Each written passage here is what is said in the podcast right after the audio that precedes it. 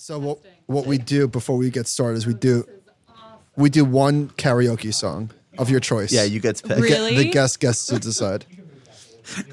I sang um, karaoke on this podcast once, but they didn't uh, align the music to my singing and Oof. put it on, and it was Must have sounded good. It was terrible.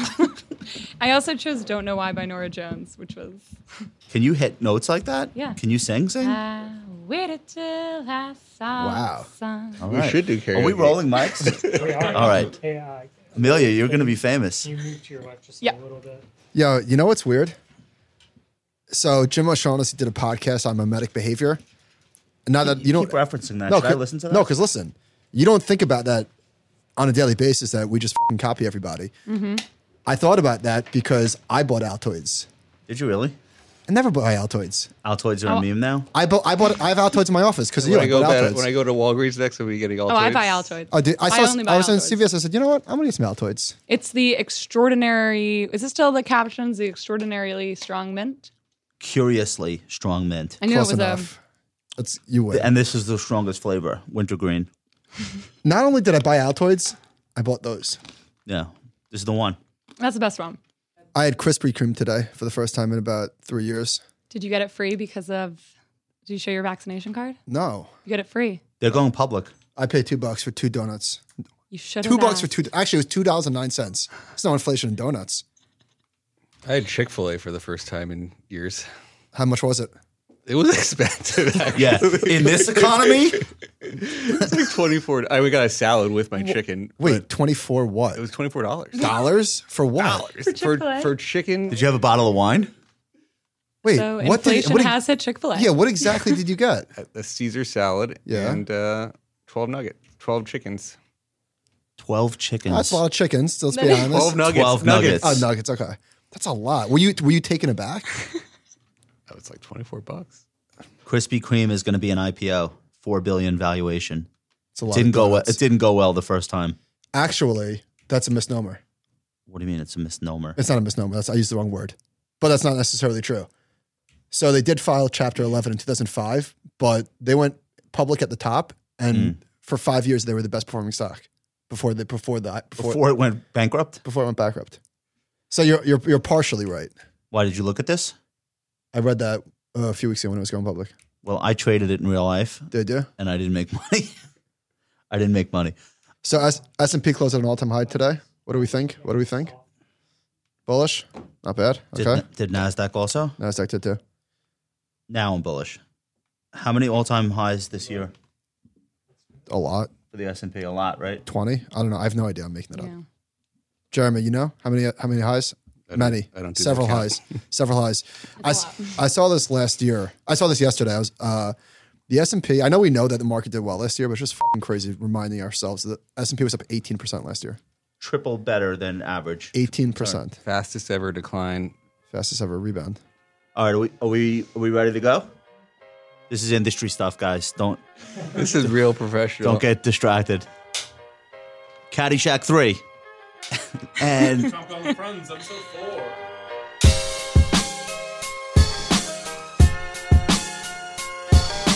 welcome to the Compound and Friends. All opinions expressed by me, Michael Batnick, and our castmates are solely our own opinions and do not reflect the opinion of Ritholtz Wealth Management. This podcast is for informational purposes only and should not be relied upon for any investment decisions.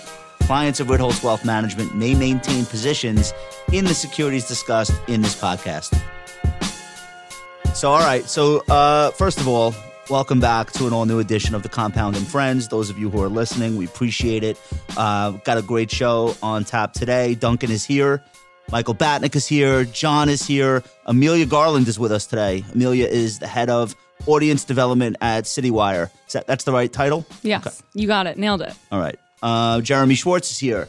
And Jeremy is the global head of research at Wisdom Tree. How's everybody feeling? Feeling great. Great to be back in New York. First time in 15 months. This is your first time in Manhattan. Wow. That's, I mean, I'm still blown away by that. You didn't have any errands to run, nothing at all. Commute from Philly. The first time on Amtrak. First time in a hotel. Busy on the Amtrak. It was packed. The station was kind of empty um, in both Philly and New York, but uh, it was uh, the train was was packed. So, so Last time Jeremy was here, that Chick Fil A was like fourteen dollars. yeah, so I was gonna say you got you got here, and within the first hour, you spent twenty five dollars on chicken nuggets. So you're definitely Worth in it. New York now. Definitely worth it.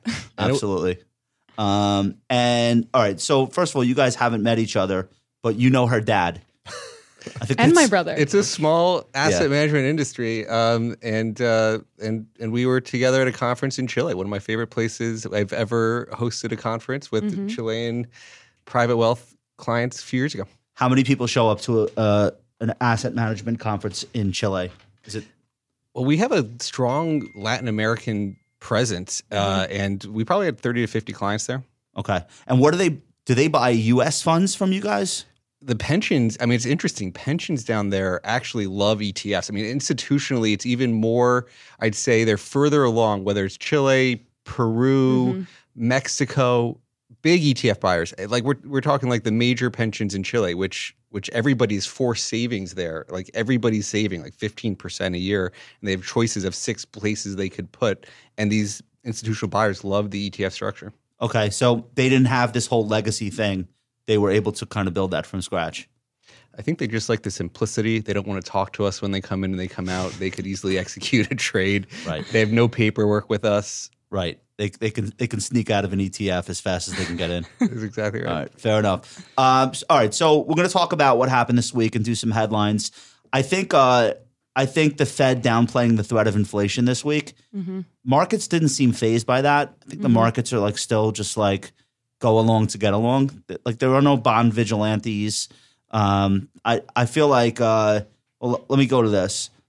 He testified before Congress and uh, the Republicans were really looking to push on whether or not we're going to have hyperinflation like the 1970s and 80s. And he was basically like, very, very unlikely. And this is his actual quote What we're seeing now, we believe, is inflation in particular categories of goods and services like Chick fil A that are being directly affected by this unique historical event that none of us have ever lived through before. Uh, all true. And then he's basically saying extremely strong demand for labor, goods, and services, compounded by a supply side caught a little bit flat footed. Uh, I, I guess there's nothing in there that the evidence would say is not true. And- I mean, uh, it, that is the reality that we're all living with. And I, th- I feel like stocks, at least, are pretty okay with it so far. I don't know. What do you think? yeah. The markets like, you know, if they were, if, if they view it as transitory, so the Fed's not going to tighten. This, when you saw at the, after the last meeting, they, the, the headlines were reading hawkish surprise because there was a, the dots, the sort of dot plot started They moved up. moving like a year earlier. Right. Uh, so you know, Professor Siegel, I've worked with for 20 years now, called that one. He's you know the, the week before he's like these headlines are going to read hawkish surprise, and he still thinks that they need that the, it's going to be a continually hawkish surprise like throughout the summer. That that the taper is going to be announced before that there that the dot plot could go from 2023 to 2022. Even in September dot plot, he thinks you could have some people calling for not the consensus, but a few people saying 2021 because he's very he thinks this inflation is not transitory at all. Thinks that a lot of the money supply in the system is is going to put inflation pressures. Wait, So Professor Siegel does? he's a big inflation is is per, is is is a big is a big thing. Yeah. Hmm. He wasn't he a was he a Fed watcher? He was an economist. So it's funny. I mean, every, he's known for stocks for long run, but his training at MIT was as his PhD is in monetary economics. So he was trained really to be a, as an economist, and then he sort of learned the markets and and stuff through research and his own learnings at, at Wharton. But so his he's his uh, his background here is in monetary theory. So one of the things that I keep coming back to is that we thought that inflation was going to come from demand. It instead came from, from supply shocks, and we haven't even seen the demand trickle through. So what's going to happen? You don't if think it's what- both at the same time? I mean, it's starting to happen, but I think it's more supply than demand at this point. Yeah, it's global. It's global supply chain disruptors. That's that's what's happening. And I think though, if people don't want to see another taper tantrum like we saw in 2013, not to go against Professor, but I do think it's um, the market isn't ready for the the Fed to taper, and it seems unlikely that the Fed would risk that. Taper tantrum was a bigger event for bonds than stocks. Yeah. Like just looking back, I looked at the S and P max drawdown. Seven or eight. Was- I mean, we've had worse corrections for no reason at all. In the by the end of the year, the, the equities were, were doing pretty well. The sort of we he- he called for tremors throughout this year from this, or the market's going to continually adjust as they as they you're at least his view. You're going to start to continue to see these hawkish surprise headlines, uh, and then it'll be a little downdrafts, but generally it's going to be very robust profits, very robust economy. So still good for stocks, but you will likely see The other thing with this is it's a freak show. Like there's no precedent for any of this. This is the Wall Street Journal. The US economic recovery is unlike any in recent history, powered by consumers with trillions in extra savings. Typically doesn't happen during a recession. Uh, businesses eager to hire and enormous policy support. Uh, new businesses are popping up at the fastest pace on record. Again, not something we usually associate with the environment a year after a recession starts. Um, uh, qu- uh, quit rates, the highest level back to the year 2000.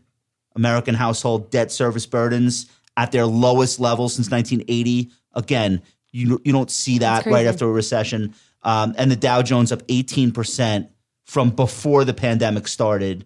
Home prices 14% higher in the same period of time. So I I, I guess I, I'm guessing Professor Siegel would probably agree. It's very hard to think of any analog in economic history for this, and it feels more like a natural disaster recovery than a recession recovery.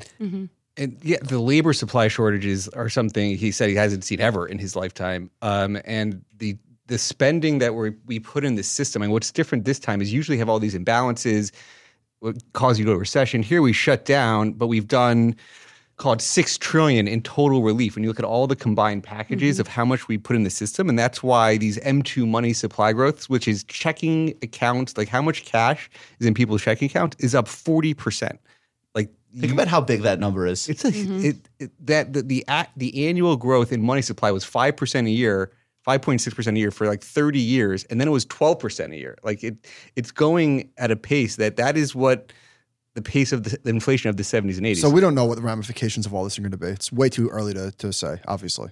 Well, what are what are advisors talking about um, with their clients, Amelia? Like when this subject comes up, what do you keep hearing? Because I know you you talk to more RIAs Yeah. than maybe anybody I know. so, like, what kinds of things Yeah. are you hearing that they're relaying to their clients because it's so unprecedented? Well, I think it's been a concern. It's been the topic of inflation has come up, especially this week, as we've seen, but they don't believe we're going to head towards hyperinflation like we saw in the 1970s and, and early 80s, as the same deflationary forces that have kept inflation low over the last 20 years are still in effect, right? Globalization, technology, aging demographic. Um, so it's something that they have to educate clients on. I mean, it's advisors that have lived through these cycles know. Um, as you said, Josh, I mean, we've never seen anything like this. It's much more akin to a, nat- a nat- natural disaster than There are Then probably a thousand advisors total who lived through the 1970s. So none of us like have that as a reference point. Yeah, advisors are younger. Um, I think it's it's a lot of them educating themselves, but they haven't lived through it, but also trying to manage the expectations of what what their clients are expecting, especially in portfolios too at the moment, and um, their positioning in portfolios with with fixed income in general. Um, that's that's been changed. That's changing a lot. Like how are you how are you in positioning them? I think the 60-40 portfolio is changing too. Um, with the with this with the impact of the inflation at the moment. Yeah, I think like people are more open minded to alternatives than they've been in a long time, just because of the forward returns math. And maybe you'll correct me, Jeremy, but it looks pretty shitty to me. Like record high multiples for stocks and record low bond yields, or close to record low bond yields. Um, and you wrote about this, so I want to pull. Do we have this? Do we have these charts from Jeremy's piece? So I thought this was like, I thought this was a really good framing um, you were writing about the diversification that you normally would get from bonds versus stocks having gone away or at levels that rarely seen this century is the way you phrased it. What are you, what are you telling us here? So the core, we, we pulled a chart, and this is from my friend Warren Pies at third, 314 Research. He came from Ned Davis, started his own research firm. Uh, we became a client, and and uh, really interesting analytics. Uh, and and this shows that stock bond correlation going back. And historically, bonds have been this ultimate hedge for stocks. That we have risk off. Bond yields fall, bond prices go up, and and so that's sort of the basics of the 60-40. But the last, you know, since the 1980s, you've had one of the greatest bull market in bonds, uh, and so because yield just continually fell, and so now the question is, if this inflation narrative changes, that's when this correlation can break down, and that bonds can start, bonds and stocks can start to go down together, and bond rise, bond yields rising could be one of the catalysts to get stocks to go down. So let me put, let me push back on this a little. Uh, obviously, bonds are what nobody's excited about bonds. I'm not excited about bonds, um, but we've been having these exact conversations since probably 20. I mean, 13, 12. I don't know. It's been it's been a long time. That bond rates have nowhere to go but up, which was not true. Um, but We learned. but they've continued to come down and stocks have continued to go up. So I'm not saying that just because it's worked to date that we should expect it to repeat going forward. I certainly don't. But what if out of fears that rising interest rates are going to, which is obviously going to be bad for bonds, is going to bring back, bring down the stock market. What if the cure is worse than the disease? So you go looking for ways to hedge your portfolio to mitigate the mm-hmm. risk, and then you go into a Frankenstein portfolio and totally f- yourself up. That's fair. I mean, I think that's that's that's an issue. I mean, so what what do you do besides you know the bonds are you get your principal back, right? That's the uh, It's the upside. that's the that's the great thing, and so that could be the best thing to do. Um, you know, You the- don't get your principal back at after four and a half percent right, inflation. after inflation, you which don't. even if we think it's transitory, it probably doesn't return back to trend. It's probably like inflation probably is now two and a half, three percent versus one to one and a half percent. I mean, So the, you're not getting your principal back. the tips. I mean, it's priced into the market today. If you look at the tips yields, which are the after inflation adjusted bond yields, those are negative 80 basis points today. So you're basically giving the government for every hundred dollars, you're taking $92 back 10 years from now uh, with your inflation adjustment that you're talking about. That's you would have you would think that's insane. Like, why would you do that? well, you're doing that with the expectation that if there's a twenty percent sell off in stocks, you'll have that dry powder. I can't think of any other good reason to do it. And there are, there are sensible alternatives to just stocks and bonds, but there's also a lot of really nonsensical ones as well. Well, that's what I was going to ask. Like, what do you think is a replacement for this? Because I think in the article you mentioned commodities and looking at, I mean, Bitcoin. Well, I know we're getting to that eventually, but Bitcoin's lost half its value, right? That's vol- that's very volatile. Yeah, it in turns out not a great inflation hedge. It's not a great inflation hedge. So There's there's trade offs, right? Like Yeah. there's there's trade offs for everything. So uh, I totally get the fact that bonds are not exactly exciting right now, but I still think they serve an important role in somebody's portfolio. exactly. Unless you're you know not everybody's able to stomach a 30% drawdown in 20 days, which is what we had last year. Yeah, I, I do. I do think though there's still 10 trillion in negative yielding debt, which tells you that zero isn't the floor, and you can rally below and still offset your losses in equities. Right? It's. I think you can. It can get lower, but I know. negative rates here breaks the banks. Like it, it, it wrecks big sectors of the economy the way that it has in Europe. Mm-hmm. Yeah, look Um, at Europe. Europe what what do you do? What do you do with commodities, Jeremy? So you're looking at you're looking at commodities since 1998. They started acting like stocks. Is that what you're showing us? So the, the the chart I showed was, you know, in the, in since '98, you know, you basically had bonds that on on on practically all the days, it was like something like 87 days, bonds on the worst days for stocks, bonds did well, and and and commodities didn't do well during those those worst days in the recent times, but in pre pre 98 it was sort of like a coin flip and commodities were just as good of a diversifier in certain environments. On the worst days for stocks that commodities could, sometimes offset that. And that's where i do think if the if siegel is right that this inflation narrative is the main scare that's where you're looking for things that would you know bonds could go down more and then that's where this things like commodities would be one of the natural places. Jeremy, don't don't don't you agree that we have to take a lot of that historical data with a grain of salt? Corey's written about this a lot, especially commodities, the financialization of commodities. Pre 1998, how did investors access commodities? They really didn't through gold mining, uh, mutual funds, um, and certainly Futures market was tiny. There was no retail. And certainly the, the bond market today, obviously interest rates are a lot different today than they are back then, but Fed, in- Fed partic- intervention, participation, whatever you want to call it, foreign demand, the makeup of the bond market today is also very different than what it was pre 1998. So I, I love historical comparisons, but I just think you have to be careful a little bit. How you look at it? Yeah. Don't you also think though that a lot of the inflation is coming from the wealth effect, which is the stock market booming? And if people get scared about inflation, stocks sell off. Yeah, who cares about bonds? Just just No, no problem. just put your money in stocks; they never go down.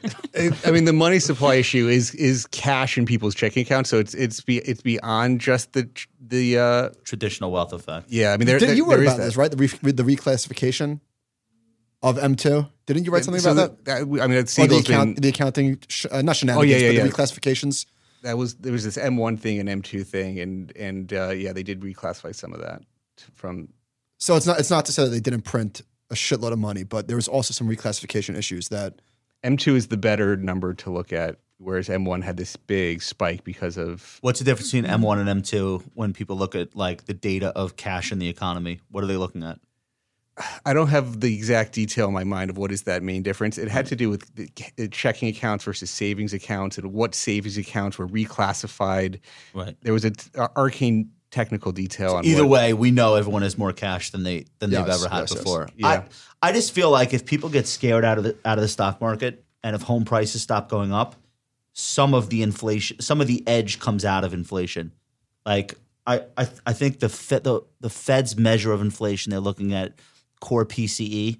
Um, and they're looking at things that I think get taken care of if people stop acting so bullish. I also think we're we're we're not focusing on the right thing here.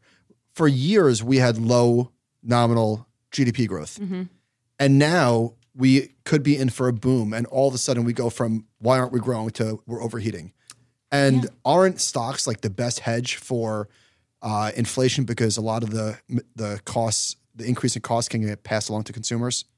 You see, we see It's that every crazy. day. People are predicting GDP growth of roughly 7% this year and potentially up to 5% next year, which we haven't seen since before I was born, which is before 90, 92. So are, are we overthinking this? No, we we often say like you know when you look at the seventies and eighties, the you had six percent inflation for two decades, and you, dividends on the S and P also grew over six percent a year for those two decades. So like Yeah. you, they've been able to participate in high inflation decades, low inflation decades, and so stocks are one of those ultimate real assets. To your point that they the companies grow prices and then sales and and You're going to get massive dividend growth this year. All the companies that There was an announcement today. Who who somebody raised their dividend by seventeen percent today. It was a it was a big brand, a big giant company. I, sorry, I can't remember who it was. all, all of the all of the companies that basically did not do dividend increases in 2020 for good reason, or even suspended their dividends. Uh, Goldman is saying most of that hasn't even come back yet.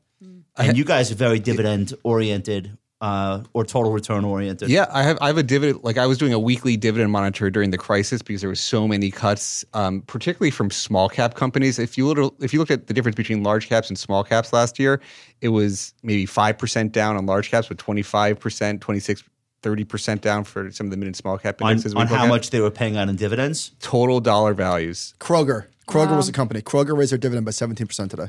This is uh, That's crazy. This is this is Goldman Sachs on dividends and buybacks. We forecast S and P 500 dividends to grow by four and a half percent a year on average over the next decade, including six percent growth this year and six percent growth in 2022. There's your inflation edge right there. Four percent is a low number. I mean, the, the if you go back to 1957 when the S and P started, it was over five percent a year, and and I would argue it's actually going to be higher because of all the buybacks people do. Like the the per share numbers on the S and P, because we're doing as much buybacks today, that's reducing the share counts, and would I think lead to You have to combine the Higher. two. I was looking at Yardeni. He updates us on a daily basis at, at uh, dividends and buybacks, and we're going to be past. I think Q1 2020 was. We're going to be past that in in in pretty much no time at all. With- So we're all right. So the the the peak for buybacks was Q4 2018, which was about a year after the tax uh, the tax cuts for corporations, and then it's been down ever since. Last year, obviously, it almost disappeared, um, but this year already by middle of June, U.S. companies have announced 567 billion buybacks, which puts us on pace for a record. Goldman saying 726 billion for 2021 in buyback activity corporates and now 10 million new retail uh, investors who have opened accounts for the first time competing for stocks. So like even if you have inflation, it's hard to like figure out a better solution. Like at at least in my mind, you're going to get a boom in in dividends, buybacks, and people accumulating stock because what else are they doing with their money? I mean, I mean, we agree. I mean, we talk about the six, the new 60-40 is sort of like we were calling it the 75-25 because, and sort of that low expected return in bonds that that we thought that was more um, sort of bonds being more expensive than stocks being expensive, even though stocks are, you know, the U.S. stocks are quote unquote expensive. Like bonds are more expensive compared to their long term averages. Um, And so that 75 25, we've been moving things to like a 3% gold, 3% commodities and sort of Siegel models that we work on together. But uh, yeah, we, we definitely agree that the case for stocks in a 60 40. If 75 25 is the new 60 40, then the advisor's role is to just say to a client, look, you're going to have to deal with more volatility. Like this, Yeah. th- that's the an- the answer. have to have that. Unfortunately, is behavioral. It's not, you know, what are the, what are the best places to put the money? Like Well, this is just part of the game now. That's what this pandemic showed, right? Um, advisors had to, I mean, had to have conversations they've never had before to clients, and everyone had an idea of what their risk tolerance was pre this pandemic, but that completely changed afterwards. Yeah, no, no, no advisor has ever walked their client through a global pandemic, no, and, and ho- and hopefully never again. No, Yeah. li- no living advisor. knock on wood. Yeah, exactly. So I think the idea of volatility, the idea of risk has just changed dramatically in the last year, and your risk profiles have had to evolve. And as you said, Josh, I mean, it just really connects again to behavioral finance. What, incorporating Yeah. those principles. What yeah, does it's it like, mean? all right, here's the optimal portfolio. That's the good news. We'll do mm-hmm. 75 25. The bad news is you have to live with bigger drawdowns, maybe mm-hmm. more frequent drawdowns than you otherwise would have in order to accomplish the goals that you told us you, you want to accomplish. And it's not, it's, you know, it's not magic. That's just the answer. So, All right, let's move on to Bitcoin. Balchunas did a, a really interesting poll. What is the SEC's biggest true worry? Because we're all saying, like, what the hell are they waiting for at this point, right? So Balchunas said, what's their biggest worry? Mm-hmm. Delaying and delaying on approving a Bitcoin ETF. And the largest answer, like by a substantial margin with 46% of the votes, was worried about USD slash government. what does that mean? That I guess the government feels threatened by Bitcoin. They're working on their Against the central bank digital currency. But who within the government has the power This to call the SEC and be like, don't approve it because it's going to wreck the dollar? You don't think so? no. Come on. this is just the talk to the But I'm standard. asking, who does that? The Treasury? Is Janet Yellen? Who is calling? Well, I don't the know who the- this is just the standard Twitter narrative of like you know the the the, the fears about the government coming and attacking. That that's what you would expect from Twitter to respond. right, so you know you know this much better than we do. Yeah, by the way, they didn't. Eric Balchunas didn't poll uh, employees of the SEC. He polled Twitter. S- So polled what's Twitter. SEC's biggest worry, according to Twitter? Yeah. is the poll. okay, fine. He Right. pulled Twitter, but I think talking to RIAs, it's a complete mixed bag on this because most believe the SEC has a responsibility to provide access to crypto because they have in no way restricted investing in this product whatsoever before, and it's a more traditional way to get access to it. Um, but I think the bigger hurdles, which were brought up in an article we put together on, at CityWire by um, Morningstar, Ben Johnson there. I mean, one of the big hurdles they say is the potential for fraud and manipulation in the underlying market. What's the SEC going to do about that? But how can they? I mean, how can they get past that? Uh, yeah, what can they do? I mean, it's more regulation, I guess, but it's so this is their in, in our view this is their real concern. I mean, You we guys have anything filed for this? we we You have filed, products in Europe and we have filings. Um, and we so we're we're obviously having ongoing dialogue, and this is this is a the pushback that you get, and there the, so the manipulation concern is that there's unregulated exchanges, and Yes. and there's studies that show like these spoofing trades and other mm-hmm. types of trades that have these. Ca- what, what what Curiosity calls cascading liquidations, where there's all this leverage in the system, and then you get a few spoofs, and then these things start cascading, and and you get the leverage unwinds and, and all those things, and so that is the that is on their mind, the manipulation, what they call manipulation on these ex, on, on on exchanges that they don't regulate. So their their concern is they approve a few exchange traded products for this, and they are doing so without really fully being able to. I don't want to say control, but monitor what's happening with the underlying asset mm-hmm. itself in a way that they can with stocks, for example. I mean, what's strange is you now have a futures market. So you have the Bitcoin futures market. You and you've got also they've approved certain trust products. Now, the certain trust products have this additional thing that you can't create and redeem. Like, so people can't get their money out. They can trade at big discounts to the underlying. Yeah, if you give Grayscale or Osprey or the, and Bitwise, those are the three publicly traded trusts. If you give them money as part of the private placement, like that money's not liquid the next day in the way that an ETF would be. So that's the challenge. Like you've approved certain structures or you've allowed them to trade for whatever reason, and the ETF would would would solve certain things on top of Well, that. don't. But and investors are going to get exposure to Bitcoin. Well, they're doing it either way. Right. And- and that's some- the big Well, that's point. the thing. That's what doesn't make sense. And some people, so they're allowing MicroStrategy to issue more shares to buy more Bitcoin. And I got several emails last week because we were saying, "Why? Who's buying MicroStrategy? Like, s- people are buying it as a Bitcoin proxy." yeah, it's a strange one. yeah. So now, all right. So now, so now you have the situation where people are doing it anyway, and then like I would also just like say, you really have no way of knowing how much manipulation is in the oil market either. There's literally a group of countries who call themselves a cartel. You're going to tell me that's not a manipulated market? Like they announce their manipulations. They literally say this is what we're going to do to cut production, and then we're gonna we're gonna raise production, and then they all cheat. Or to a lesser what they s- extent, the meme stocks. Meme stocks, Dogecoin. Look Right. at that was market manipulation. Look at Musk. He's fined fined for what he did there. I mean, that, I think market manipulation is everywhere lately. Well, It's so- just, it's just, this doesn't really pass the smell test. Like, there are so many other more dangerous products, in my opinion, that they have no problem improving. Why is there so much leverage in the Bitcoin market? It's already four times more volatile than stocks. Why do people feel the need to buy the most volatile asset they can Have you ever heard and of? then also leverage it? they're trying. It's called fun. Is that what? that's what it's all about. Fund, not fund, because that's Yeah, not approved no, yet. This is fun. This is fun. I, Jeremy, is Bitcoin an asset class? I mean, uh, the narrative that seems to have dominated is this digital gold narrative, and and actually the use case is that's that died. That's over. I'm saying that. Well, What is it then? it, it started as as digital currency, peer to peer, and now it is the store of value. It's digital gold. So I think I oh, think it's that, so It didn't die. no. I'm saying the the use case argument, mm. in my opinion, The has died. is the use case is I'm not saying the use case is dead. I'm just saying that that as a narrative is over. right. I mean, it's, it's the, the narrative I see dominating all the discussions is you got this 21 million fixed supply. That's the ultimate amount that you're eventually going to have, and the question is all the demand that comes in. Are are there going to be more mm-hmm. people who want access? And it's a classic demand supply question, and and so the question the question is what is going to be the ultimate demand? So Bill Bill Miller put it very simply. He's like, listen, the demand is the, the supply is increasing at a two percent annual pace. Do you think demand is increasing more or less than that? And I thought that was very well put. And I'm on the side of it's going to increase more than two percent a year. Um, I think I think crypto's an asset class. I don't see how you could say it isn't at this Uh, point. This is Nick Colas at DataTrek.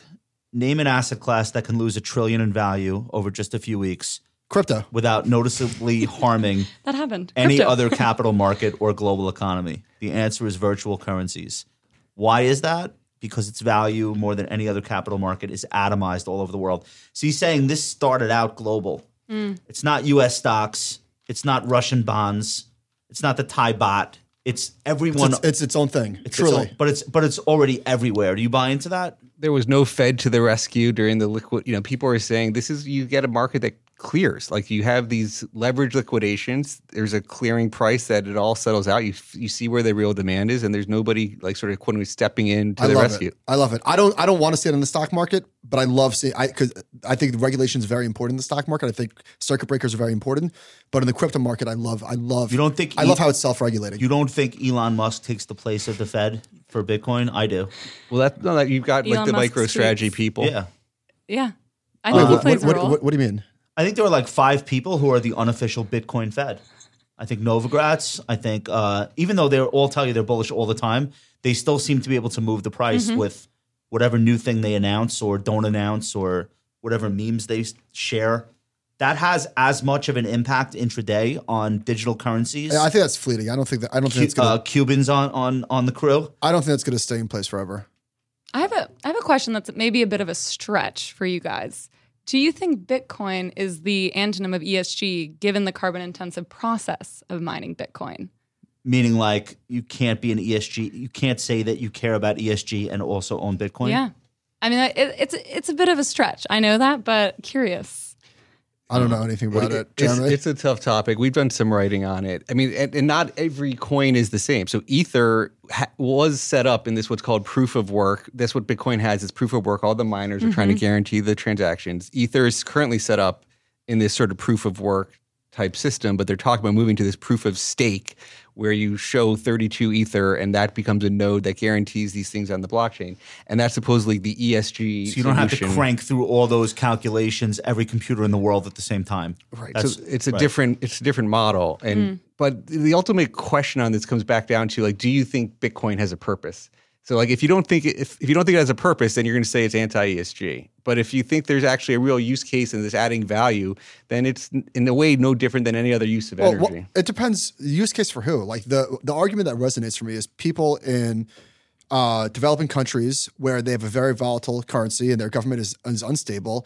If they want to get paid in their in their native currency and convert that into Bitcoin because they think it's going to have greater purchasing power, uh, I totally that totally resonates with me. But is that a big enough use case to justify a two trillion dollar asset class? That's the that's the question. Well, that's that's Bitcoin, and then and then that's it's very that example is a real visceral example that everyone look my my my ancestors came to America literally with like bits of gold and and like maybe if they were lucky a diamond sewn into the lapel of their jacket. imagine That's how a- you moved wealth. Yeah, imagine if they had a smart wallet. Could you right? Could you imagine? Could you imagine if they could have done that? But Bitcoin is only Much cheaper Bitcoin travel. is only one part of it. Like to me, the smart contracts is the way more interesting thing.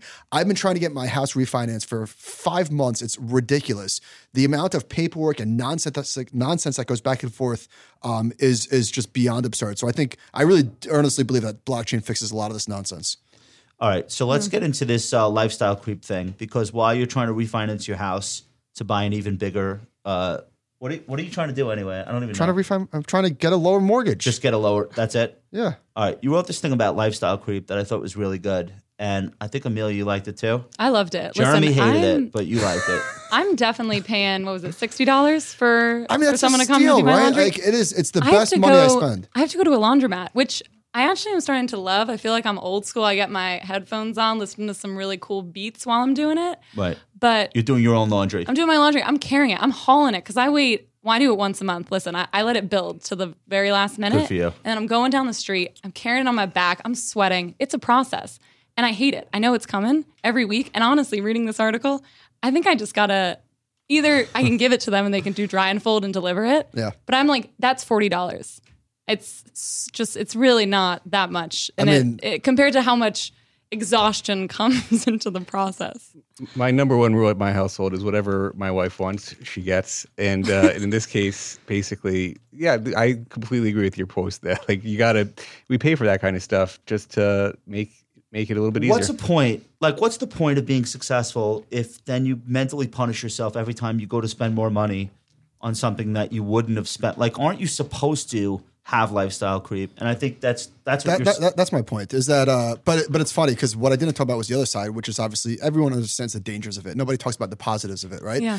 Now the dangers are obvious, and not not this is dangerous, but you can't go backwards, right? Wait, so, wait, so what are you doing? So you're paying. So Robin works, you work. Right. You're a dual income household. and You have two kids. young kids, Yeah. So neither, if you could afford it, neither one of you should be doing laundry. right? So I, I so I know th- this sounds like I am I have delegated my wife to do the laundry. True, I do everything else. That's not true, but but she but I but she's not gonna want to do the laundry at eight thirty after the kids go to bed. It's absurd. Yeah. So the danger is in general. So yesterday she said to me because she's a, she's a teacher or she's a guidance counselor. She'll be mm-hmm. off for the summer. She goes, "Can we still have people come do the laundry during the summer?" And I was like, "Oh, great, here we go." Oh, here we go with that lifestyle creep, Robin. No, but but here's Yes. but here's the thing. Sure answer, you, yes. You can't go backwards. Yeah. No. So l- so in the last two weeks on on Howard Stern was Tom Arnold and David Crosby, both broke. Like literally, both of them broke. Tom Arnold because Tom Arnold had somebody doing his laundry. yeah, no, all no, these yeah, years. that's that's how that, Huge that, that, mistake. that broke the bank. But but you you can't you can't once you get accustomed to a certain lifestyle, like Yeah. you're not gonna all of a sudden unwind that. I think it's the boats, the houses, the cars. Yes, it's the that's- it's, it's the fixed expenses that bury you. it's not the I, those little services. I think are the things that that you should do. That's what you should spend money on. Like to me, right now in my life, the most valuable thing that I mm-hmm. have is my time. And mm-hmm. anything that I can pay for to save time, I'm going to spend money for that. So Sprinkles doesn't doesn't let me get away with that argument because I'm always like, why why do I have to do this? Do you have any idea like how much I could read? Well, what do you do that you Or don't how wanna- much I what do- could write What do you do if that you don't want to do? I, we don't we don't have enough time on this podcast. Let's start. No, honestly, I don't, I'm not. Believe me, I'm not. I'm not really complaining. I'm like kind of complaining. But my argument is always what you just said, where I'll be like, I would rather spend the next hour reading a book, and I Mm-hmm. feel like or or writing something or responding to emails. I feel like that's a better Use use, of your of my time. Why can't we just pay somebody to do that? But your house is immaculate. True. Who cleans the house? Uh, sprinkles. Sprinkles. Okay. Oh, we have like you know we have people come once a week to like Yeah. really clean, Yeah. but you can't. So if that's you what you- send, so if you you spend send money on- her on cleaning if you people, send her a that's- that's birthday good. card, she will like read it over the garbage can. Like that, with nothing accumulates in my house. Things come and they go. Impressive. yeah, no, it's very impressive. Thank God She keeps because a I'm because I'm I strict would house. just let things pile up. But I, anyway, I just I feel like you're right. Once you adjust your lifestyle with these small luxuries, and then you keep doing it, you keep doing it. At a certain point, it could get out of hand. But I do think So, so, so the, the danger is like if you get accustomed to a Range Rover, you're not going to go back down to a Kia, and that's Mm-hmm. that's the dangerous part. unless you have to, unless you're forced to. That's not pleasant. But I liked your point. I think there's a middle ground, right? You save what you can and spend on the things that make you happy. I think this pandemic has shown your point exactly. Time is money. Yes. Right? Invest in yourself and invest in the things you love. And I think you'll just have a happier life and things will feel better long term. Here, Um, here, here, here. let's get into this thing with Yeah, To- yeah. let's get into this thing with Tony Stick. And I have to admit, I'm like I've I very much lost touch and lost track with what people are up to. But I love Tony, and I guess this went on on Twitter last week or the week before. Amelia set this up for us. What? Yeah, actually, Jeremy should because Jeremy got the the shout out because uh, you had never met him, right? I had never met Tony, and I, I I put it in here because Josh, I talked to him, and and and he told me how he met Tyrone Ross was from you, and how I met Tyrone Ross was from you. Okay. and so they put in this Twitter thread how you know he, Tony was having his taking care of his his kids. He felt gr- gratitude for all the food he had, and he started. He made a you know donations, a matching donation. I'll give a thousand dollars to No Kids Hungry. What was the tweet? My wife is gone today, and I'm charged with lunch. I open the fridge to plenty of food, really whatever the kids wanted. The gratitude is real. So let's fill some kids' bellies. I'll match up to thousand dollars for any donations made to at No Kid Hungry today. And then he tagged a couple of people. He tagged Tyrone, um, and then people just went nuts. So, he, so Jamie Carson from uh, Jamie Hopkins from Carson came on and and put put a thousand dollars and did it. Tyrone put a thousand dollars and did it. I've been a friend of Tyrone's. We've been at WisdomTree. We've gotten close to him. We're actually in, investors in OnRamp and and big fan of Tyrone's. And I Yep. I know he supports No Hungry. I've wanted to get behind it for a while. And I was hosting a barbecue and had.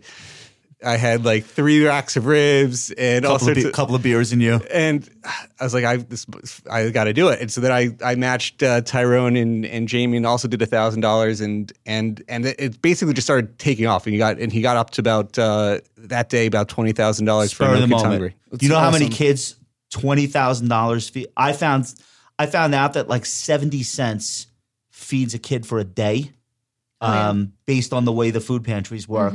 Because I did this for my book signing, my virtual book signing. I asked people if they wanted an autographed copy to make a donation. They told me at the this Long Island Cares uh, Harry Chapin Food Bank, they were like seventy cents is like one kid one day. And when you nothing. hear that increment, you're just like, holy cow, this is powerful. So Tony raised 20, th- 20 is that the number? It got to 40, didn't it? It got up to 40? a crazy number. So he that inspired me. I just went to that site and set up a monthly donation thing because I I give to charity at the end of the year, but why not automate giving the way that I Mm-hmm. automate like my savings? So I was happy to do that. And then, right. And all right. So I, I guess that's like the part of Twitter that I miss is like my, my friends doing cool stuff like that, that goes Yeah. viral and everyone else jumps on the, tr- nobody, nobody DM'd me or sent me a text. So I didn't hear about it. I would, I would have put some money in. Uh, I guess I could do that. Not the too late. You of- still can. yeah, but it's the power of community, right? That's Yeah. the FinTwit world we live in. It's Um, a good peer pressure. You see the people doing it. I said, you know, thanks for the nudge. Like so, so no, sometimes doing stuff like that, making the announcement could look a little bit gross. It's like give because you want to give, but in, in with this, when it motivates others to give, When it inspires people, it's not gross. Yes, I totally. I Yeah. agree with so that. when it inspires other people to give, it's fing amazing. We raised. Wait, I didn't do anything, but Tony and you guys Yeah. raised thirty or whatever, forty thousand dollars for kids. Like that's some, that's amazing. I predict that somebody, maybe Tyrone, somebody's going to formalize this amongst like financial. I don't even know what you call our community. Some of us are asset management, some of us are advisors, but like just Media. financial, fin- Financial media. professionals. I don't. Somebody will formalize this, and and do this for real, like like big big numbers. I'm surprised nobody has yet, um, but maybe I'll do it. Uh, I think it's So- I think it's really cool. I was excited when I saw this, and it was news to me. Um, let's talk about this California rent forgiveness thing. What's going on here? Well, That's crazy. what's going on is they had more in aid than they needed. Uh, Who's they? California. California. Yeah. So California got Federal aid. California received a ton of federal aid, and thank God their fiscal situation was not as dire as they originally anticipated. So they had money left over, and they're using it to wipe away some rent. But there are some d- details in here that are insane. So they're looking to to pay 100% of unpaid rent. Some people are saying that this is a political stunt. It doesn't fix anything. It's a band-aid. It's mm-hmm. political posturing. I totally get that because it's this is not mm-hmm. fixing anything. It's just a one-time one-time deal. But what's nuts is this will be available to residents who earn no more than 80% of the median income in the area. So in San Francisco, a family of four would have to earn less than $146,000 to qualify. That's a lot. that's a lot of money. Which is could that that statistic is crazy. Right? that That's a they're low. using That's a as low number. income resident of San Francisco. That's a lot. So I mean, but it's, it's not just it's not just California. Twenty two states have unused pandemic relief money. Idaho, for example, I, I don't know if this is because a lot of people moved to Idaho, uh, is on track for a record breaking eight hundred million dollars surplus. because a lot of people move there. Boise is like the new boomtown. All right, but- But what's going on in California is is is pretty rough. So whose rent gets wiped out? People who are earning less than eighty percent of the median income in what their county. Uh, I forget what the exact details were. Let me, let me try. So if find it. they From the owe rent, they're they yeah. owe back rent. This was like that meme where you just shouldn't pay rent, right? Like uh, Nick FP or something like that was always talking about not paying rent on on Twitter. Well, they had a they had like a Saw that. they had a moratorium that you can't or that you can't make somebody pay rent. But I guess that ends, and then you do you still owe the money? You still owe back rent? I don't. I, I don't know I, I, I, I think this wipes it away. That's I mean that's pretty powerful. Yeah. I'm guessing New York doesn't have a surplus, or am I wrong? Well, we're using that. I think that's going towards infrastructure. Biden just discussed this. They're going to use their the American Rescue Plan.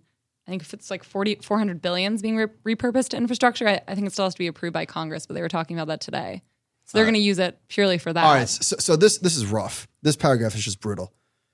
California already has more than half of the nation's unsheltered homeless population. Each Yes. each night, about 114,000 Californians sleep outside or in their cars. Mm-hmm. Uh, the cause is no mystery. The state has a 700,000 median home value, and renters are among the most nations among the nation's most burdened. 27.3 percent of tenants paying more than half of their pre-tax income in rent. Mm-hmm. That is not. That's you can't live that way. so they, they haven't built appropriately for the amount of people there. But I think that's the argument, right? Should should the government be spending on that or the homeless issue? I mean, same with New York, right? I, it's- We have our, I think we have 90,000 people on the Mm-hmm. streets, so it's not good. San Francisco, though. I mean, traveling there for work, it's a dire situation. New York is, and you see after this pandemic, I think there's more. You know, the stuff in, I mean, obviously, I, I, you know, we're in New York, but the stuff in San Francisco seems like an, an, an emergency. Well, It doesn't seem the right way to allocate that. And listen, as far as wiping out, uh, some people might- might not like this opinion, but I feel like wealthy people have have enjoyed enough breaks, like giving some money to people that like really and truly desperately need it. Like, are we really going to get upset about that? Mm-hmm. if you wipe out the rent for people, they're going to still spend. They're going to spend money in the economy.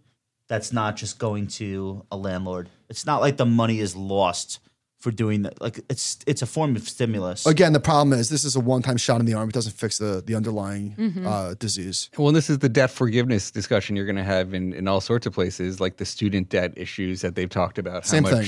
Same thing. Exactly. But it's it's not like it's not like money that you s- when you do debt forgiveness for student loans, you're basically making it so that people can buy a home earlier, or upgrade their apartment, or spend money on furnishings, or travel. The money still gets spent. It's just a question of who's the final recipient. But I guess of the, it. yeah, the, the thing is, so what do you do about people that just finished paying their student loans? What do you do about the next wave of, of, of borrowers? It doesn't mm-hmm. fix anything. the bigger issue is what do you do about the people that paid off their own student loan That's what I'm saying. and then get super triggered Yeah. Because the and next or you paid your rent. You feel like you shouldn't have paid your rent, and Right, I all get other people paid their rent. That's where. I'd be. I'd be in the no, don't pay rent Yeah, I did. The, I did the right thing, and now I'm getting. Uh, now I'm getting. No, screwed. everyone's yeah. I totally get away that. So return expectations are absolutely insane. Um, Natixis did this global investment survey. Mm-hmm. John, throw these throw, throw some of these charts up. So uh, return. So they they surveyed 8,500. Listen, I'm I'm a big anti-survey guy. I take these with a boulder of salt, but still, I This- love a survey. they surveyed 8,500 investors with at least $100,000 of investable Re- assets, retail investors. retail investors. Okay. And the average expected, Jeremy, listen to this long term real return expectations 14.5%. 14.5% 14.5%. for when? For how- Real long term. It didn't specify. Here we go. And this is on a year by year basis. So they just, cont- the more stocks rise, the more, It's scary. the more That is- bullish people get. Now, what do we think? React. I mean, it, we're talking if real Go. real after inflation returns on the U.S. under five, and I mean the long terms were six seven, Yeah. six to six and a half to seven, and at a twenty at above twenty PEs, which is where we're selling, it's bel- it's likely below five. I mean, a little bit below five. Now higher inflation, so maybe you get eight. Right, So eight. it's But- it's funny. P- Investors have been bullish for a long time, and I've been on the other side of this, calling for lower returns. I guess people have been like not bullish enough because we've gotten 15 percent a year for the last five years, but this can't continue indefinitely. John, sh- throw the other chart. So this breaks it down by geography. So U.S. investors are a little bit uh, out of their minds. Look at the bottom. Oh my God. Wait, so hold on. So everyone's got high return expectations, but these aren't, are these for people's local markets? Yes. So they so they they surveyed investors, like just global investors and financial professionals, and the gap between financial professionals and investors is is gigantic. So U.S. professionals are expecting six point seven real, still probably a little bit optimistic. S- U.S. investors again, they they they uh, surveyed 750 investors. So is that large This enough? is wild. well, maybe this is the Reddit traders who's playing with leverage, and they're they're getting two to one leverage, and they're going to get it. 17 and a half percent. So all of the professional investors in all of these countries, Italy, Mexico, Singapore, Spain, Hey, where the hell's Japan? Uh, Not on, not on They that. don't All right. invest in equities. all, all, all of the financial professionals in these countries have return expectations, I guess, for their own local stocks of less than 7%. You know who's on the bottom? That's interesting. Italy. Italian financial professionals are expecting Canadians. 3.8%. And the Cana- Canada. Where's Canada? uh, Canadian investors, regular investors, are saying 11.2% Yeah. versus US saying 17.5%. Why are the Canadians well, so 'cause bearish on their stocks? They only have Shopify. We've got five big ones. Uh, right. They have oil companies, banks, and Shopify. You should do an inverse weighting tied to the, the the lowest return expectations here, probably your highest weight. You've spent like Jeremy, cook something up. you've sp- you've spent like 15 years traveling the world meeting with investors. Like as a rule, you find that US investors are hands down the most bullish or not necessarily. I mean, I never asked the questions in this exact way. Right. Um, so, I mean, I, I I find skeptics. I mean, we're talking with a lot of institutional investors. So it depends who you talk to. and so there's skeptics everywhere. Um, So I, I I think the people I'm talking to are probably that financial professionals who they're they're discerning. I mean, they, they like the U.S. They like the U.S. markets, and and they so they they probably agree generally with the trend that the U.S. has. They tend to be overweight. The, a lot of the people we talk to will will overweight the U.S. for some other global markets. Hmm. When you talk to Europeans or Asians and you ask them about US stocks, are they more bullish on our market than their own? And is that basically recency bias? there's always been this home country bias no matter where you live you tend to be hmm. overweight your own market relative to its size Right. so that's true you know in japan it's true in australia it's true everywhere um, but you know I, i'd say you know because we're so big we're extra susceptible to that so like a lot of the other markets will have a more global mandate in a lot of what they do Well, these people better be prepared to be disappointed, severely disappointed. I If mean, we see What- what seventeen and a half percent long term returns in the stock market, the Dow would be at hundred thousand like in ten years. What in percent August. what percent do you think uh, is retail doing it themselves versus is finding advisors like yourselves what do you mean? like in terms of this so you have the individuals and then you have the financials Oh, these the- these are these are 100 percent DIYers. right so what percent of the ass the investors in the like the assets in the us do you think are diyers versus Uh, use a professional I've always heard it's a third, but I don't know where that came from.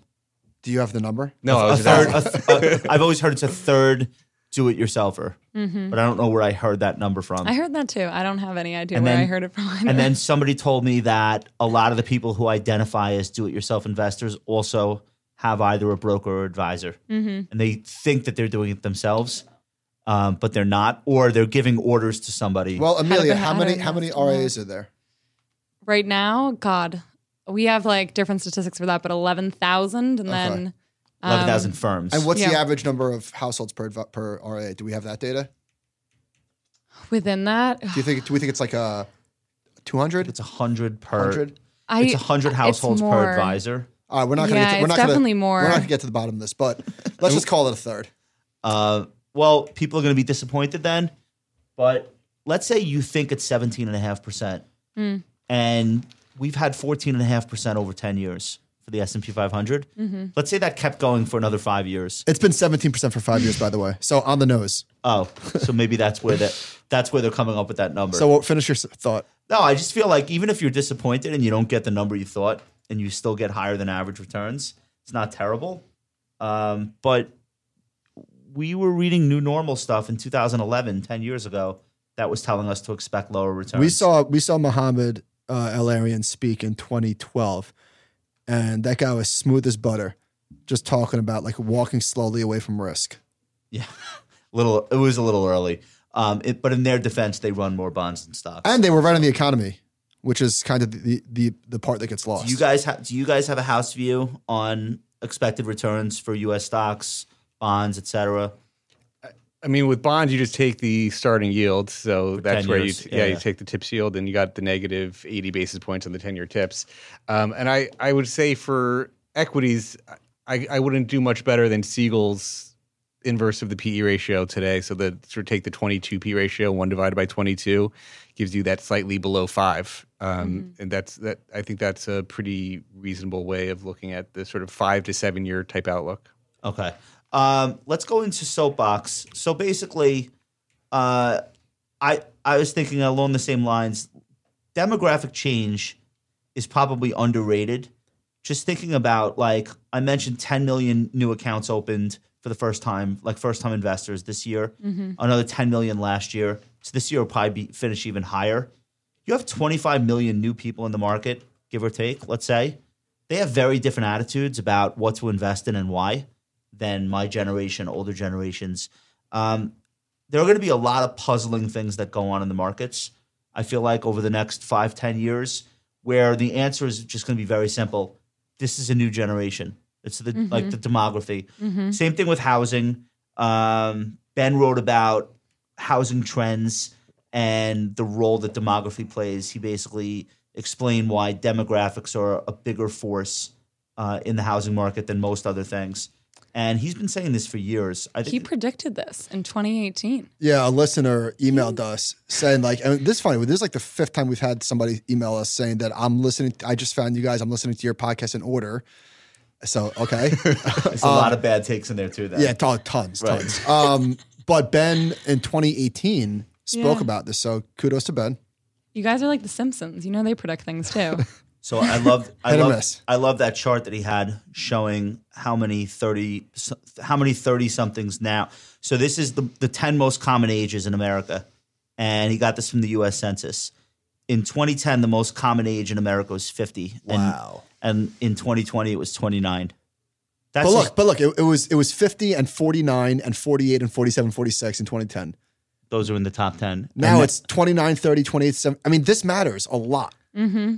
Move to the suburbs. You know, it's uh, the question was always going to be. I mean, I, I was a Philly downtown person, and the question was, we had our two kids. It's like, are people going to move to the suburbs, or? And everyone said, no, we're going to stay in the city. We're going to Yeah, stay in the city.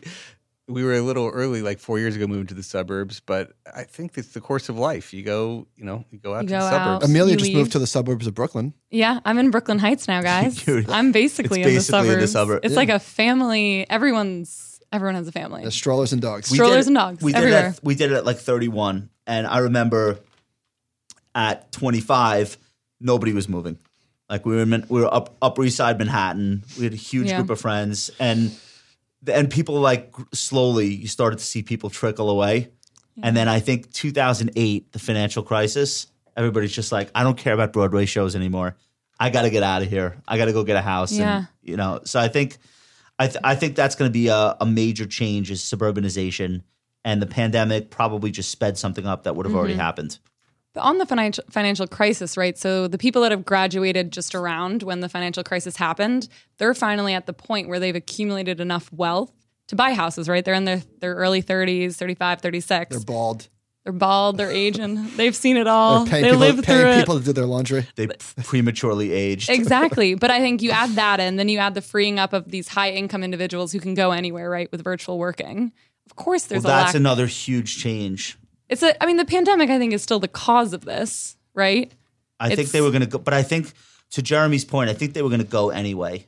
And They were going to go anyway, but I think it started at expedited. It Yeah. expedited the process. I mean, my friends, I'm 28. I actually looked to buy a house, looked in uh, Brooklyn Heights, 1.5 million for a one bedroom. So It's a steal. may take me a decade to buy that, but Come down to Philly. I mean, I gotta go. I gotta change. Philly's a good deal. Brooklyn Heights is the wrong suburb to buy in. Yeah, yeah. but it's hot everywhere. But I, I, Yeah. I, one of my friends is in the market looking, and and there was a million dollar house. They bid they bid like fifty thousand over, no contingencies. The house went for one point two. I mean, it's it's a crazy Well, market. any part Mm-hmm. of the country where you could do knowledge work has always been a very strong housing market in the last Mm-hmm. 10 years. But now you can do knowledge work anywhere, which I think changes things for a lot of like secondary and tertiary areas of the country. Um, so I, I, I feel like we're going to ask these questions like what's going on. And most, most of the time you could just point to demographics. And, and I think that's going to be a really good answer for a lot of things. Mm-hmm. Absolutely. Uh, who's going next? Amelia.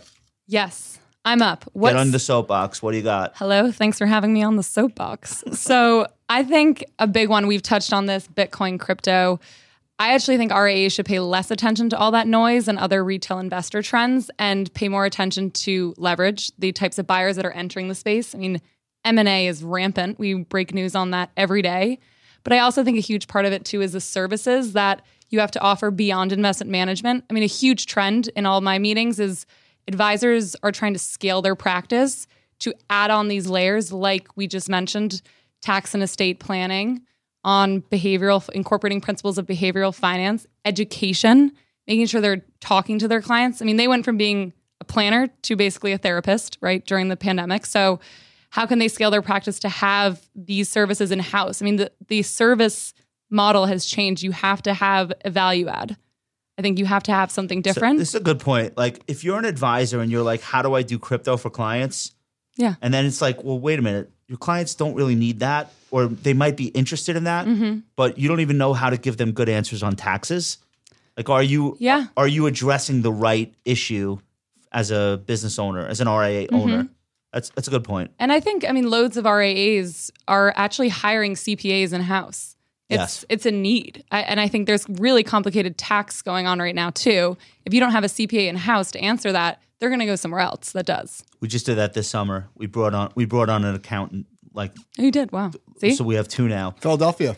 in Philadelphia. No, you're ahead of the game. for you exactly know. that reason we surveyed our clients and asked them if we were if we were willing to do tax work for them would they be interested and do you remember what the number was mm-hmm. Like 70 something. yeah it was like It makes 70 sense. something How do you not consider taxes when you're doing planning, location? Like there could, there's a whole element of designing investment strategies just for tax mm-hmm. planning. Mm-hmm. And it's, I've talked with some some tax people about like really being more thoughtful about even creating new new strategies tied to that. yeah so i think that's a really good point all right what It's all yeah, it all ties into planning. And he, you just put up Kitces' article on this too. This is this is later on what I'm reading or what I read this week, but this ties into it too. It's how financial planning it differs for young clients. So this goes into the next gen.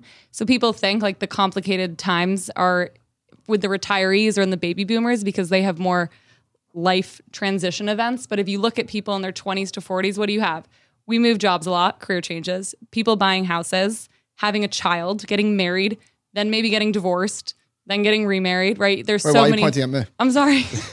Aggressive. that laundry. if you don't keep getting that laundry, woman, I'm sorry. All right, so to sum up, Amelia, CityWire thinks that crypto is bullshit, right? Not the opinions of the house, How the about- has opinions of Amelia. so I'm whole, i have i have the latest Citywire with my friend carolyn mcclanahan on Hold the it cover up. and we love Thank you. and we love carolyn uh, Yes. have you guys had a crypto cover yet Because I, I feel like that's coming. We've had we've we've written about it a lot. We No, actually cover. Oh, cover. Oh, you want di- yeah, digital. Yeah, we got to do that. I feel like Tyrone's going to Tyrone, be yeah. the crypto Tyrone, cover. Yeah, All right. he's got to be. I mean, he's the one. Jeremy, what's up? So, I was Jer- gonna- I was just you gonna say mentioned just- on ramp before, by the way. Yeah, le- and uh, let me just sort of piggyback what she was just saying that in terms of maybe they should pay less attention to the price, but more attention to the planning and the and education mm-hmm. and being able to incorporate it. Like That's I- what we're trying to do. right. You want to see what your clients hold. Like it's it, it's in part of responsibility of the plan to know like are they doing stuff, and it's hard to see it today. Well, right? you, you could we could report without giving advice, right? We don't have price targets, but we should be able to. Rep- if this is your assets, we're delivering a financial plan. This should be part of the plan. So we we invested in Onramp also, and I had reporters like immediately being like, "So you guys recommending crypto?" No, but how can we do a financial plan for someone if they have you know five hundred thousand dollars in crypto and I'm pretending it doesn't exist? Yeah. rather than pulling in that data, which is the purpose of Onramp. Like there may come a time when we're actively allocating. It's not today. Uh, that may happen, but right now, the main thing I think financial planners and advisors have to do is be able to give people answers about what whatever crypto they have, how it might impact their planning, how the volatility differs from the volatility of their other assets. Like you see it the same way. Yeah, and they, and they just launched something called the Academy. Uh, that WisdomTree is now producing some content, put, put, putting on the Academy. They're going to have a lot of good thought partners, and and it's just an education tool so that people can get their heads wrapped around all the different crypto assets, not just Bitcoin and Ether. They have deep dives on a lot of different. Uh, a lot of the different assets as and just general good thought pieces on getting educated to help you help your clients.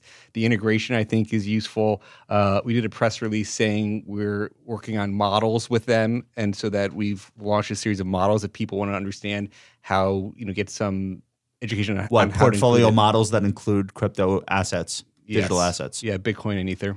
Okay, so the RA, the future, is doing people's taxes and recommending crypto, and hopefully Yeah, paying just just get rid of that last part and you're good. hopefully paying taxes uh, for their clients on the crypto. Uh, okay, Jeremy, you're up.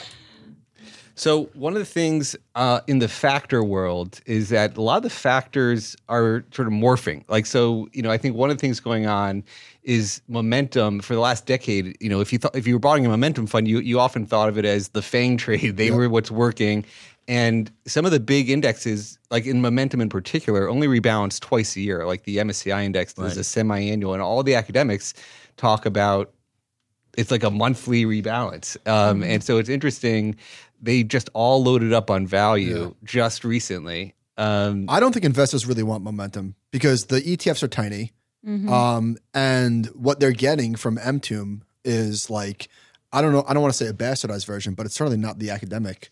The momentum Inter- ETF interpretation bought it. all these value stocks right at the top. And it's only going to change twice a year. I well, we don't know if it was the top, but it was not great I, timing. I kind of know. I kind. I'm on TV telling people it was the top. No, I, I, I think. Uh, not the top. so wait. So so so what are we? So what are we thinking changes then? If as people realize that, or it's just kind of like WisdomTree doesn't have a momentum ETF, do you? Um, interesting timing for that. I mean, we did launch something today actually called our, our growth in momentum. So we actually worked with the O'Neill. Bill O'Neill is one of the original growth investors and has some really interesting technical is that analysis IBD, stuff. IBD. He was the, the Yeah. founder of IBD and and, Yeah. and and really was like you know 50 years ago one of the leading growth investors. And he's got a monthly rebalancing type index that that we worked with to to bring to market today. But it's All right, all right. What's the ticker? He's not. I don't even think you're allowed. You even allowed to WGRO grow. All right, I'm allowed to say the ticker is the rule. WGRO. Um, you think you think there's too much fascination with momentum right now, or Well, I think my- one of the th- things I was going on was just you know if, if for the momentum that they are morphing, you want to think about it in a more updated, dynamic process. But also, I was going to say, you know, I came back to that. I we started the conversation that we thought there's going to be more of these tremors from the Fed getting more hawkish. So you, I think things that are a little bit more defensive, like quality, is interesting. Quality has been the one factor that's really lagged this year. I, I had a chart showing of the factors. It's been a high beta rally, and quality is like the worst. And I mean, there's been like a 30 to 40 point spread between we have that? We have that here. That's between high amazing. quality and low quality stocks. And you know, I would say when I look at traditional things that select like Warren Buffett type high return on equity stocks, they're now where they would have been a growth basket before. Like today, they're in the value quadrant of Morningstar. So I was going to say, what if like what we think of as high quality? What if the businesses are just changing so much that low quality businesses, based on like ROIC metrics and whatever, like are the businesses of the future? And I know that sounds very toppy and it's different this time, but what do you think? I think it's the cyclical rotation story more than anything. And then what what got killed during the pandemic is what's rallying. And and then you had sort of the banks, the energy, you know. So it's it, it was is unique to what's going on now. Not not to get too deep into this, but was the uh, interest rate rising killing the growth stock narrative bullshit? Now that they've the Russell 1000 growth is at an all time high, Nasdaq's back at an all time high. ARK ARK ETF is Well, rocking rates again. fell. Mark. Rates fell too, though. Not that much, Um, well, we thought they were going to two percent, and now they're back under one and a half. So but they never wanted to. right, but the mentality around Right. rates changed really quickly. Jeremy, what do you think?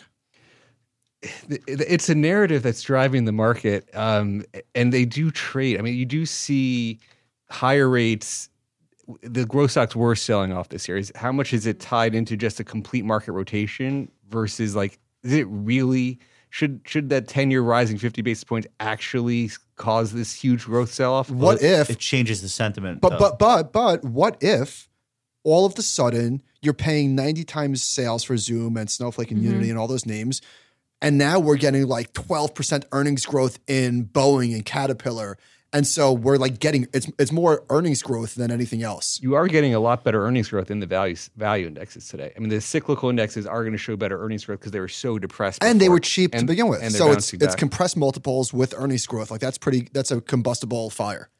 I always say to people, why not just own both? And they look at me with three heads. I understand you want to overweight one or the other. Okay, that makes sense. But why you do could we just have be to choose? because you could just buy one fund and own the world in one fund, and then you have nothing fun to do. That's not fun. Well, that's But true too. On that though, do you think that I mean these are all US companies we're talking about. Do you think quality only works in the US or does it work globally? I mean, the research tends to show quality's been a global phenomenon. I think it, Mm-hmm. it's it's a it, and I think quality is cheap globally. When I've looked at some of the indexes we track for quality stocks, Mm-hmm. usually they're at a premium internationally, like a, call it a three, four, or five multiple Yeah. point premium. Today, an index we have is cheaper than the market. Um, the U.S. one is like cheaper than value indexes, which is Quality is cheaper than value. cheaper than the Russell 1000 value, despite having like a profitability number that's higher than the S and P versus. o- like, other much than lower. GameStop, what are some of the big names in the quality basket right now? You'll get AMC. traditional tech companies. You'll get a Microsoft. You get Apple. You'll I feel like get that's like Cisco. Intel. Staples.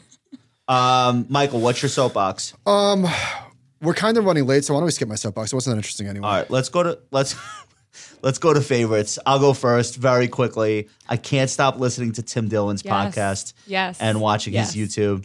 Uh, Amelia, you're a huge fan. Josh, do you know he's coming to New York July 15th? you going? And it's right near, near my birthday. Where so is I it? think we should go for my birthday. Where is it?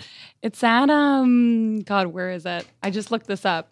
It's a comedy club or Caroline. I mean, he, he's Yep, he, he, it's- he's out of control. I listened to one of his podcasts the other day because Josh put me out to him. He's out of control. You made me listen Caroline's. to it last night, so I, I listened to one of my first ones last night. It's he's So okay, okay. what I I'll just say quickly, I think he's the funniest person in America right now. I think he's al- almost like an anarchist, like just burning everything down, and I love it, and I'm here for it. He doesn't care. He's offending everyone. He's fearless. He doesn't apologize. I think he's the perfect antidote to what Twitter has done to the country, where nobody's allowed to say anything anymore.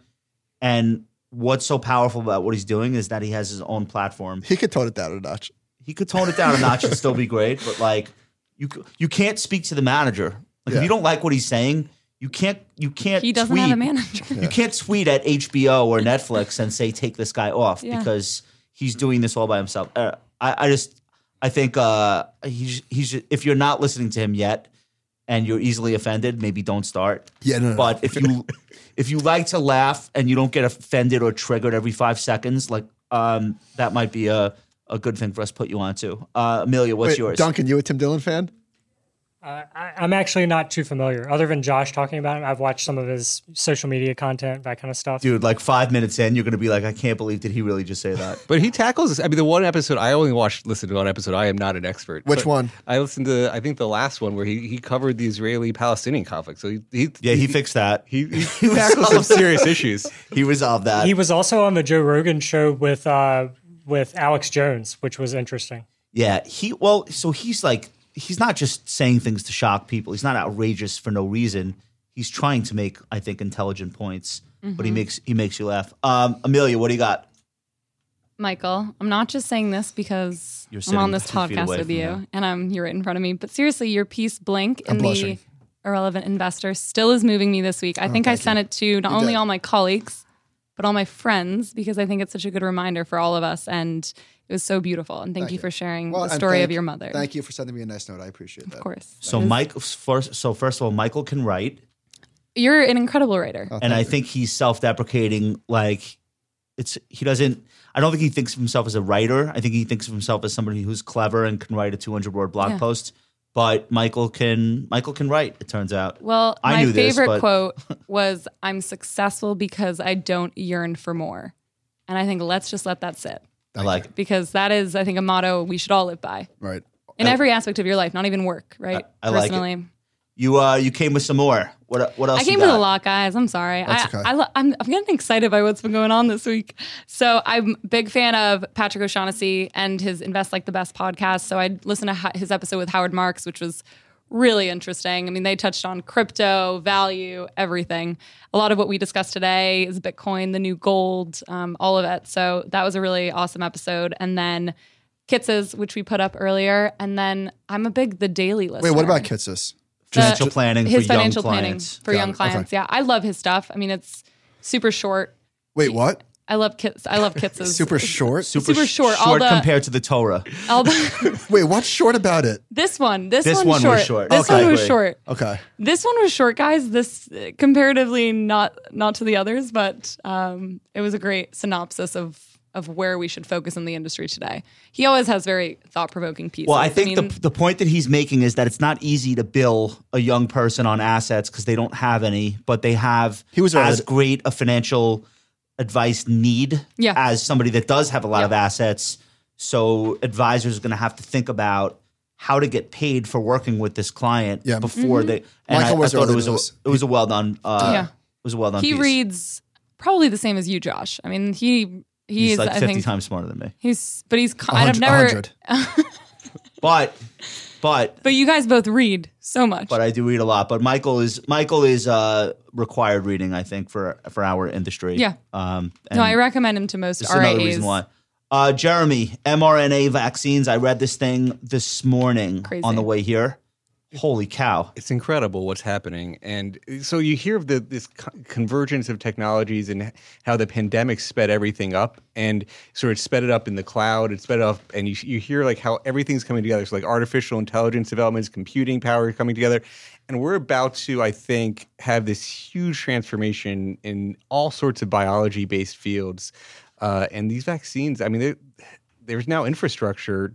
When- When you learn about the the the what's underlying these vaccines, the mRNAs won't change. They just sort of change the programming, and so they now have this infrastructure to treat all sorts of new things. Uh, and sort of the, the some of the key researchers were from University of Pennsylvania. So I also love that they're in my backyard, and it's Right. you know they talk about there was like 30 things that they can attack, and they started with five of them. AIDS, cancer, like all kinds of all- Flu, malaria. flu. So I thought this was crazy, just the sheer amount of money that's been thrown at mRNA research since the pandemic started, and how that's like jump starting this whole new way to create uh, vaccines and get these things like done. So one guy's talking about you could come up with a vaccine in the morning and have it formulated by the afternoon. Two days it took them for COVID. I'm only I'm only sort of half kidding, but if if we start to see medical advances like really big leaps, how long before people are like, listen, Pandemic was a good thing. no, a bad thing because people are going to be living too long. We're not meant to live that That's long. what you're worried. We I'm are just gonna be living this- the- longer, The, same for way, sure. the same way that we jump from like, oh, we're worried, like we skip worrying about high, gr- Yeah. about good growth, we just go to overheating. It, it might be the same thing with this. It's going to happen. I mean, Where it's we- like people aren't supposed to live to 130. We're overpopulating the planet. We're resource depleted as as is.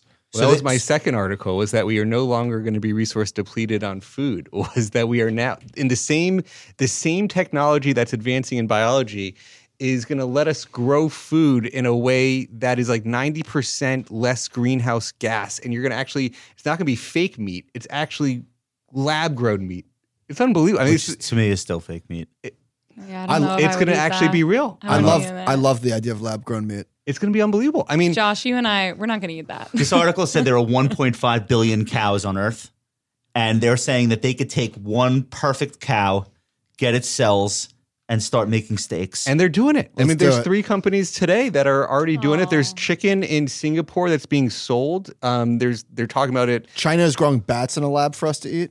Yeah, listen, listen. You had me. You had you had me at the vaccines. Okay. You lost me at the at the lab grown meat. But But it's uh, going to be a real thing. people should read this article. The mRNA vaccine revolution is just beginning. This is at Wired, and it's uh, honestly, it's like one of the most bullish things that I've read. Like just reasons to be upbeat and bullish and positive. How many things they think they're going to be able to attack now that are killing people every year, and how quick. Like most of the time, when you read about medical breakthroughs, they're like decades away. This seems like it's today, and the pandemic obviously sped up um, all all all of it. So I thought this was a really Uh, cool. I'm uh, still I'm piece. still I'm still bearish. Um, did you bring a favorite this week? Well, what do you mean this week? What did I do last week? Oh no, no, I was just asking if you brought one. I mean, my I reserve my good stuff for animal spirits, fair. But I but can appreciate that. but uh, you know, I've been enjoying the NBA playoffs. I mean, Unbelievable. My God, I'm Sorry, I'm, Oh, your. Sixers got wiped out. I'm not Terrible. sorry not sorry to Simmons. see Eagles fans losing. Um, Trae Young is incredible, just uh, just incredible. So that's, annoying. That's been great. I, I think I think this series Trae Young against uh, Giannis that we're gonna get to watch now. We have one game down, but like I feel like this could be way better than watching LeBron and Curry again. Um, so I'm I'm pretty I'm pretty bullish on the whole thing. Do you have a prediction for the finals? Um, I do think nah. I guess uh, well, Suns are going to win. I mean, they're up 2-0. and uh, Hawks are looking good. I don't know. I would say think Sun, the Suns Bucks, Bucks and Suns win. the Bucks bench is really really shitty. I don't I don't know how they could slow them down. So we'll see. But but, but Bogdanovich can't really move much either, and that's a problem. But All right, so we're I'm gonna keep watching that. So uh, we're gonna wrap up here. We don't have like an official way to wrap up, other than to say, did everybody have fun today? Too much fun. Too much fun. All right, we did a lot of reading for this too. This is awesome. All right. Uh, we want to send everybody to make sure they check out our other podcast, The Gold Mine. Check out Animal Spirits, which features Mike and Ben Carlson. And thanks for tuning in today. Look for us every Friday morning and hit the YouTube page if you want to see live clips uh, of us making the show. You could find us at youtube.com backslash RWM. Thanks for, uh, thanks for listening. We'll see you guys next week. Right, you guys ready to do it for real now? Should we turn on the equipment? Let's do it. And we got we got all the we got all the butterflies out. Why are you giggling? Thanks, guys.